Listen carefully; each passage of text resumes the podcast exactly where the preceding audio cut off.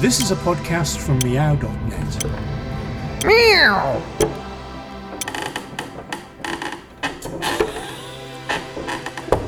Testing. I'm liking that sound. Right, none of that. Hello, speaking at normal volume.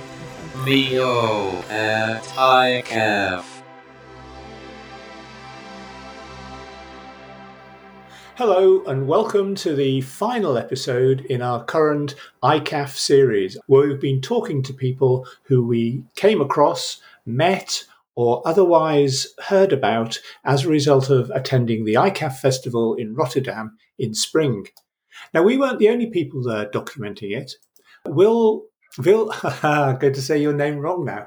Will, Will asked me to practice it, and I was practicing it, and in practicing it, I've got it wrong. Isn't it always the way? Will Weigler, is that correct, Will? Yes, it is. Okay, uh, I'm here tonight with Will Weigler, and he is a community engaged theatre maker, a writer, and a storyteller, and he's based in Vancouver in Canada. And he was invited by the people at ICAF, the people organising ICAF, to serve as a rapporteur for this year's festival. And in his notes on the website, the ICAF website, which we will link to in the show notes for this podcast, uh, Will says that it's the responsibility of a rapporteur to be witness to the events at a gathering and to tell the story of what happened, both for those who were there and for those who were not. A rapporteur listens, watches, and asks questions. And I suppose my first question, Will, would be how on earth did you find yourself living and working in Vancouver, Canada, being the rapporteur for the return of ICAF in Rotterdam? It's a wonderful question. Thank you. Uh, it goes back to 15 years ago when I was working on my PhD at the University of Victoria in Canada. I found Eugene Van Erven's book, Community Theater Global Perspectives, randomly on the library shelf, opened it. I think I, I stood there in the aisle for the first few chapters and then found a chair, read it cover to cover, become an absolute fanboy. And I wrote to him, telling him what I loved about his book and asking if he might submit a story for my doctoral research, which he very generously did. And then in November of 2011, which was six months after the 2011 ICAF, Eugene came to Canada, to my university to give a talk.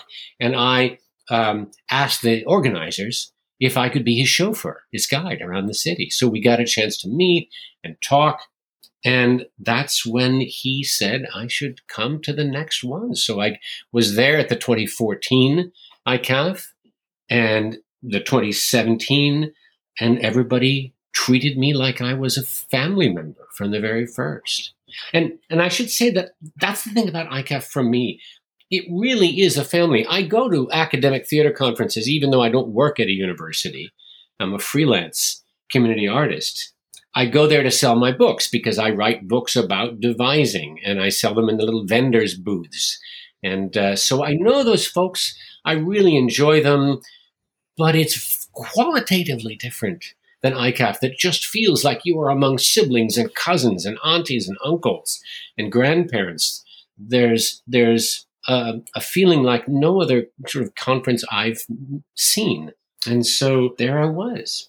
Well, I'd, I'd certainly share that feeling because uh, I think when Sophie and I went, we were very easily taken in, as it were, taken into the fold and found ourselves following along and having experiences and meeting people.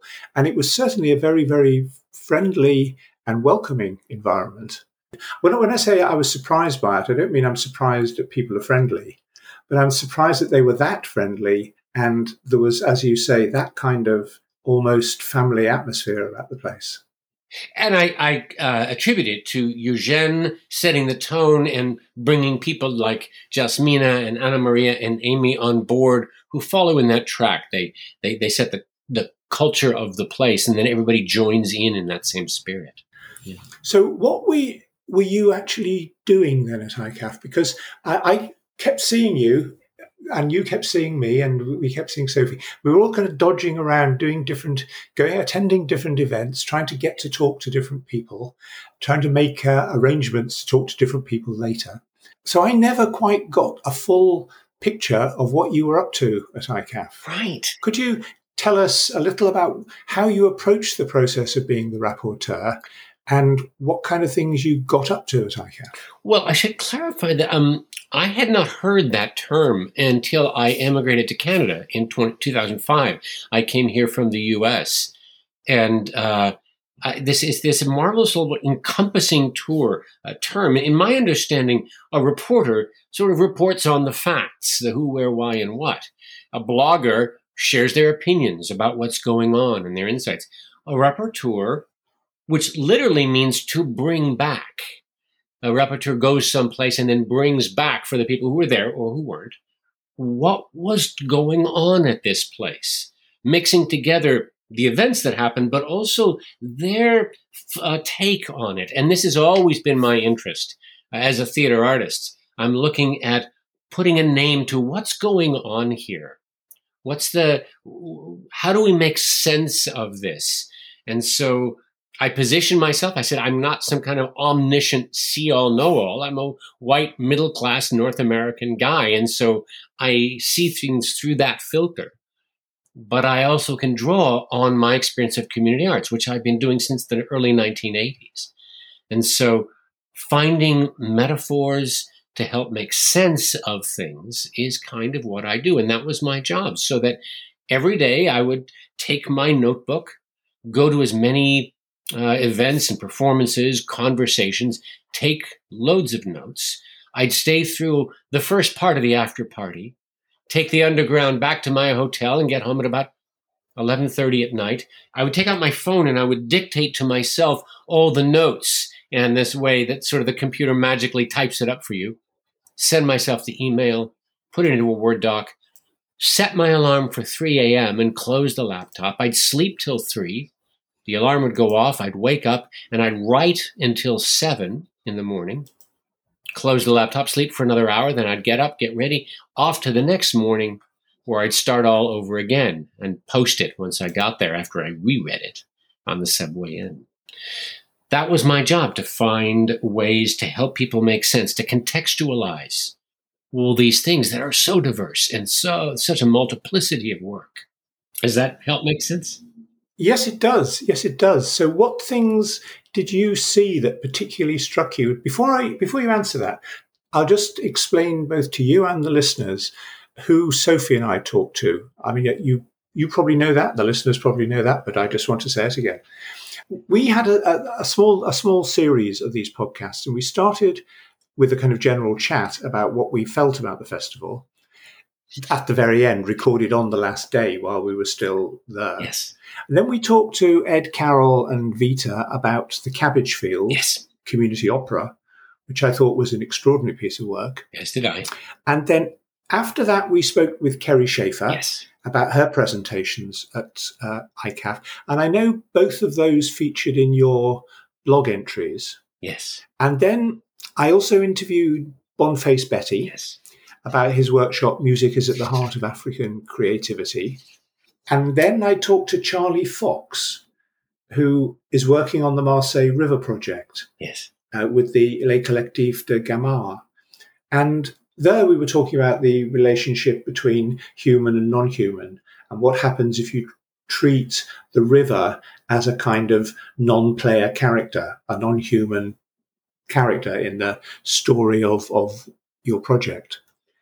Then Sophie talked to uh, Ko Hui Ling, from Drama Box, yes. who again I know you spoke to. Mm-hmm. And f- finally, I talked with Kim Wide, who's the founder of Take Apart in Plymouth in the UK. Yes. So those are the people that we've talked to. And I know some of them overlap with the people you focused on in your blogs. But who else is there? What else did you see that's not in that list that you thought was well worth drawing attention to? Well, there's that's maybe a difficult question. It, it is a difficult question. And there were certainly overlaps. I met Kerrie the first time, and we've stayed in touch because, um, as I've described how my interest is in putting names to something to help make sense of it, well, that's what documentation is all about. And this is Kerrie's focus. And so we've had um, some engaging conversations about the questions you spoke with her on. What does it mean to document? Why document? What are the purpose? What's our intention? What's our measure of success?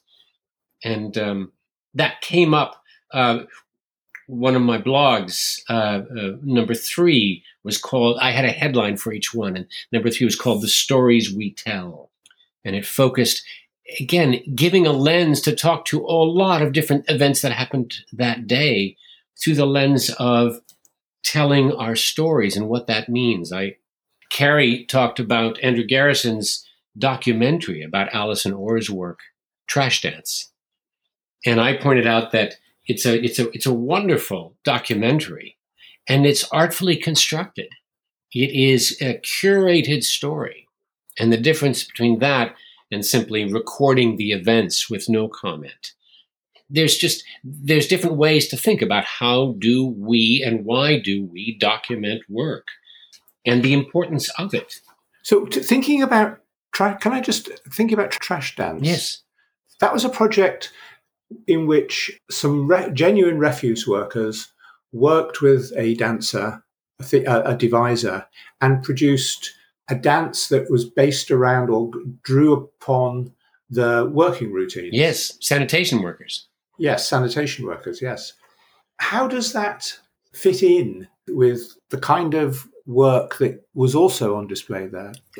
Yes. Well, one of the things that I, because I was there at the premiere of it in 2017, one of the things that I noticed is that as people filtered out into the lobby afterwards, there were many of us with tears welling in our eyes because although I don't, I think it's safe to say that none of us have been working with sanitation workers. We saw through that documentary in the, in the details and the specificity of her work, we saw resonating with the with the with the work that we do.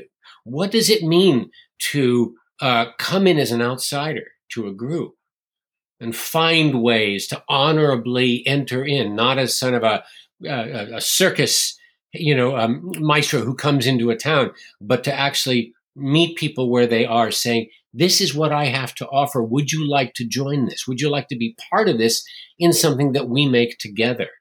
And finding rejection, finally interest, generating hope, dealing with big things like a storm that may be coming in. So we, we see in the specifics of her work, metaphorically or, or analogously rather, all, all the things that we deal with. And in the end of the film, she's triumphant in it. And it was an affirmation for us to see our work. No, I, under, I understand. So for you, the importance of that is in large part to do with the way in which it is a practical embodiment of a, of a wider tendency, a, a practical example of a, of a, an attempt at a kind of work that everybody in the room is making, and everyone can be feel solidarity with the people who have actually brought it off. Well, is that fair? It is, and it's interesting because another thing that happened that morning was uh, one of the workers at the Rotterdam um, Theater, Catherine Kokek, I think that's how she says her name, read a little passage uh, from a book talking about a moment in Homer's Odyssey and I know the passage right off the bat. I just smiled because I've heard this before in relation to community arts.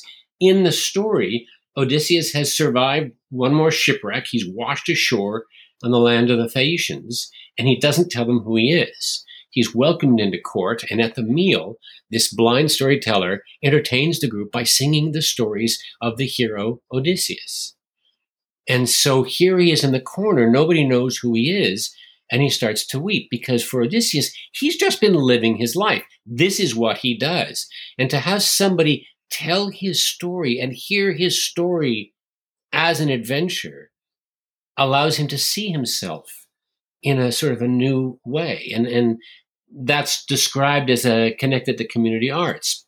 By creating art around this work, we become sort of uh, the trash, uh, you know, sanitation workers see the slog that they do as art. Uh, they may not be willing to admit it at first, but afterwards they say, yes, we are artists. And so that's part of the work of community arts is not just putting on a show, but sort of changing how we think about ourselves. Does that make sense? It does. And I also would say that in a very real sense, that is a part of the function of ICAF. Yes not just for not for the sanitation workers, but for all the other community artists who can see their own work, their own questions, their own attempts to answer questions uh, embodied in the work that's being put, put on in the festival. Absolutely. So it again it validates them and enables them to see their practice as an adventure, as part of an ongoing, a much bigger story. I'd also like to think that when you have a name to what you're doing and you can sort of see what you're doing in context, you can do it more elegantly, um, more effectively, rather than sort of operating from your heart. And one of the things I, I love words and word play and etymology. And so that's one of the things I think that the folks at ICAF um, recognized about me. Uh, one of the reasons that they brought me on. Um, on on my fourth blog, I addressed this idea of the sound of change. It's a wonderful theme, but what is it actually? How does it relate to the multiplicity of work? So, I'd, what I'd love to do is just read you the little passage that I wrote about that. It, yes, please, please. How the sound of change. Well, sound in English has very different meanings. So, as a verb, sound means to make known. Let us sound the alarm. As an adjective, sound means free from injury or disease. She's in good health, of sound mind and body. As an adjective, sound can also mean well thought out. Their reasoning is sound. As an adverb, it can mean thoroughly and completely. The children are all sound asleep. And when used as a noun, a sound is a body of water that serves as a place in which other bodies of water come together. In Western Canada, the waters of several small inlets flow into Forward Inlet, where they all converge at Quatsino Sound before they meet the Pacific Ocean. So within each of those things, we could see how, depending on the kind of work we do, the sound of change means very different things, and yet it's all it all coheres. So it's lightweight, and you know I put a lot of light-hearted things in, uh, talking about beat ba- uh, the the beat basket and uh, how they embodied what it means to have people from different places actually uh, playing with each other, acknowledging each other, listening, adding, and contributing, what I would call waging peace. And that they didn't talk about it, they demonstrated it. And so I quoted St. Francis of Assisi, who said, Always preach the gospel, if necessary, use words. So those little light-hearted things, yes. Perhaps you could explain a little about that because that performance is one that I didn't get to see. And I think it's one that our listeners won't necessarily be familiar with. Mm. So perhaps you could just take us through the the idea of the basketball drumming, as it were. Right. Well, Basket Beats uh, is a music project from Barcelona, and they teamed with young people and young and youth workers in Rotterdam um, to create this performance. Uh, so they're on stage bouncing basketballs.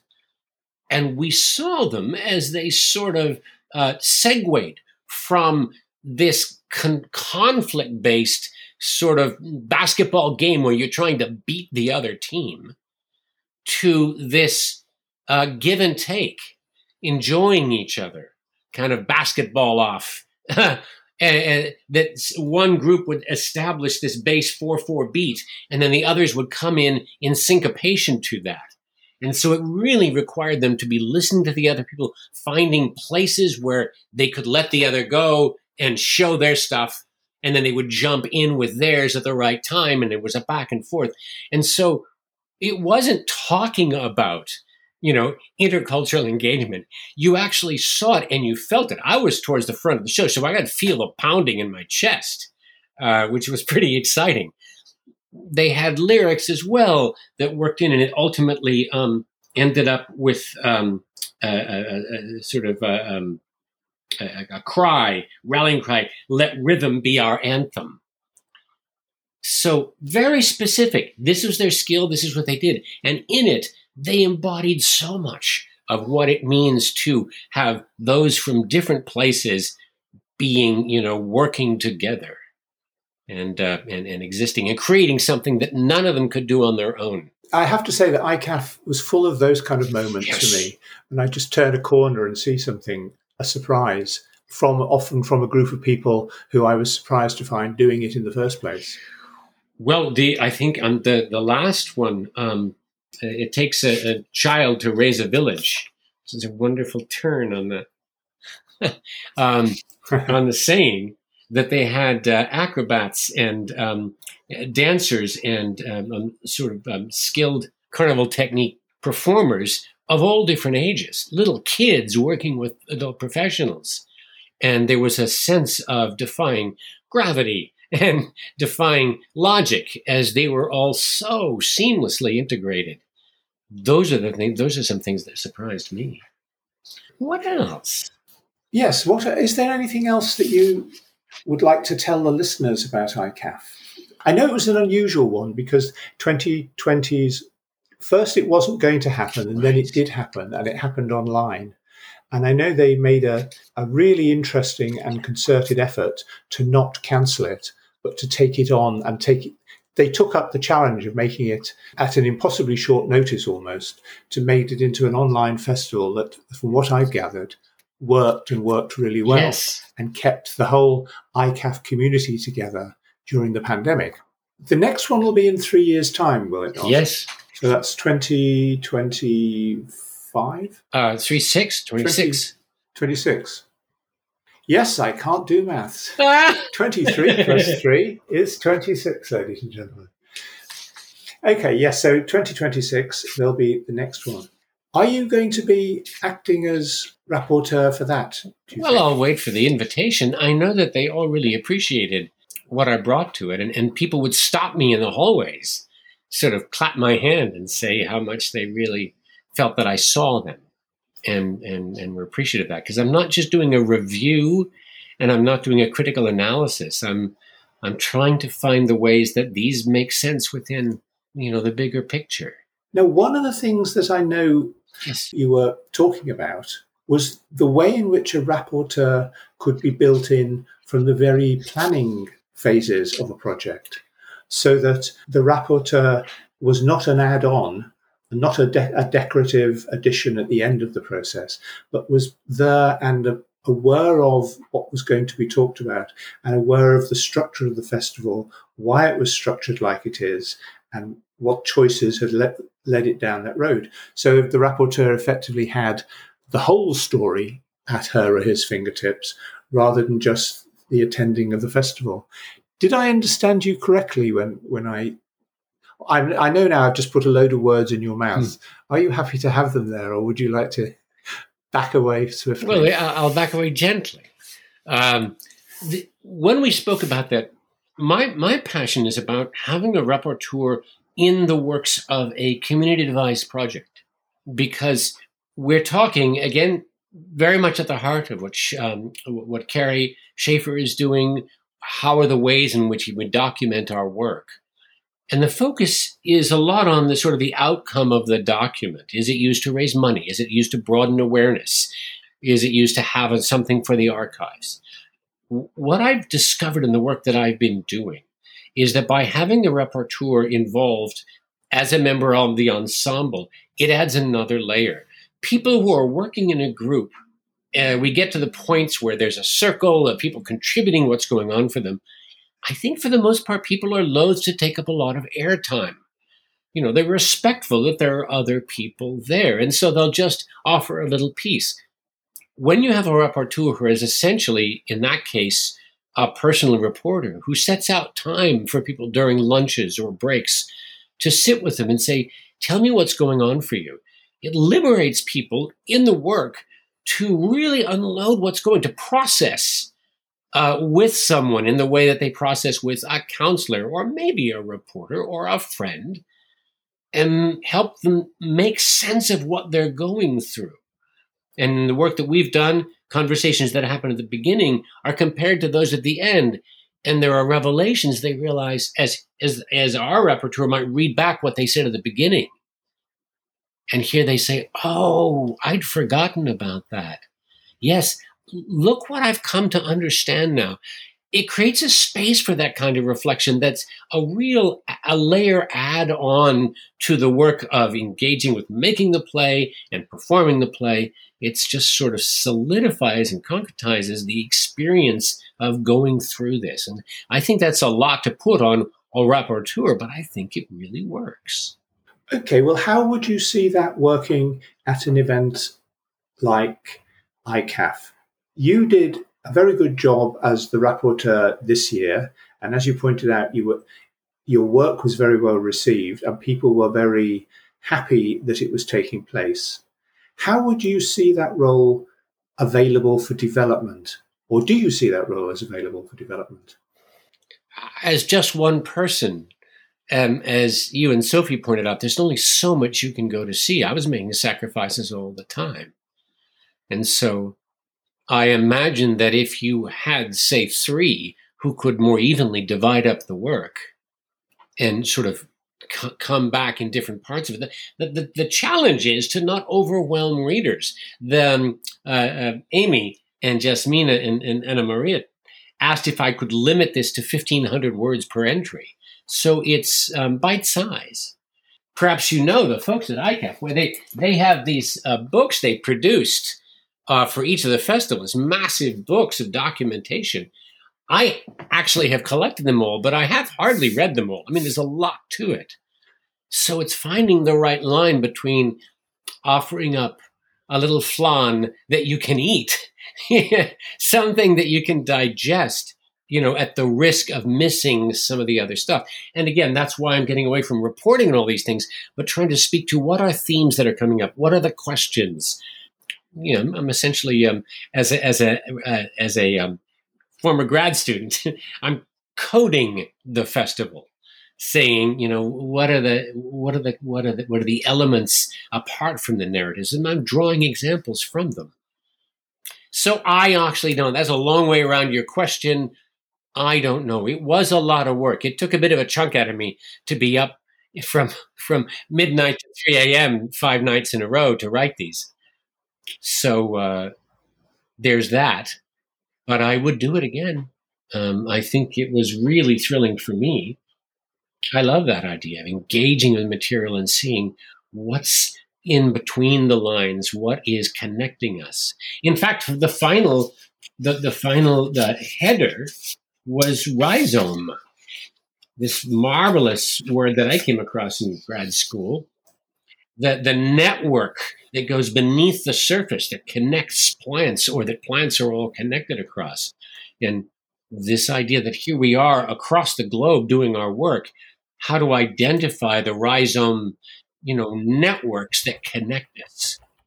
And I think this is, uh, as far as next ICAF, there's a real interest in building up not uh, something that goes further than every three years we come together, but an ongoing, you know, internet-based uh, network where we can connect to our aunties and cousins and uncles, you know, at will throughout the throughout the years, and really make a, a dynamic, uh, ongoing, fluid connection between all of those people to really move the work forward.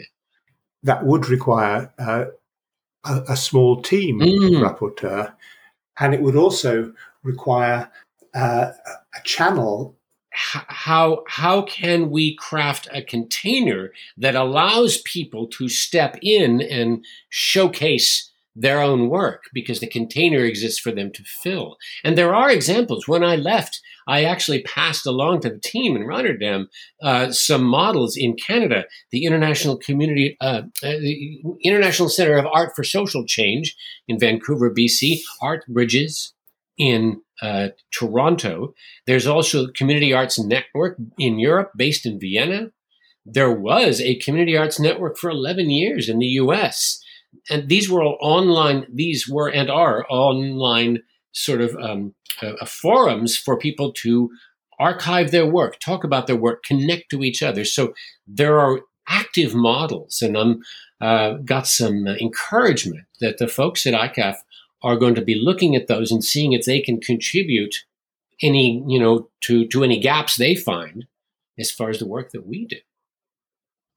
It's exciting. And, and uh, you know, one of my first community arts things way back in uh, 1982, uh, it was just after I'd met Arlene Goldbard, young Arlene Goldbard, and young Will Weigler. I worked on a book called We Are Strong, a guide to the work of popular theaters across the Americas.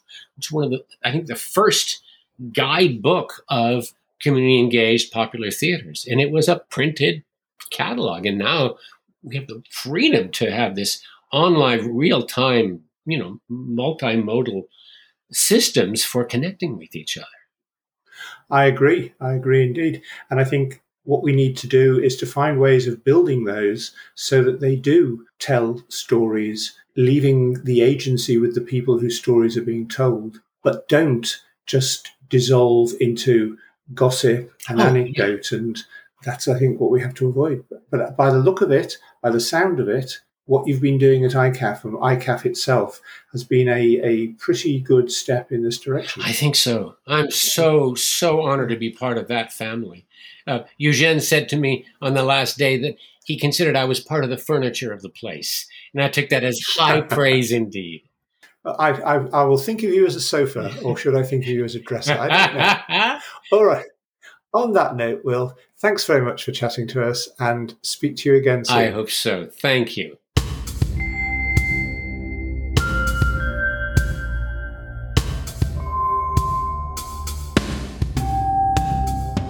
Now that you've heard the podcast, you can go to the website to find out more details, including references and links.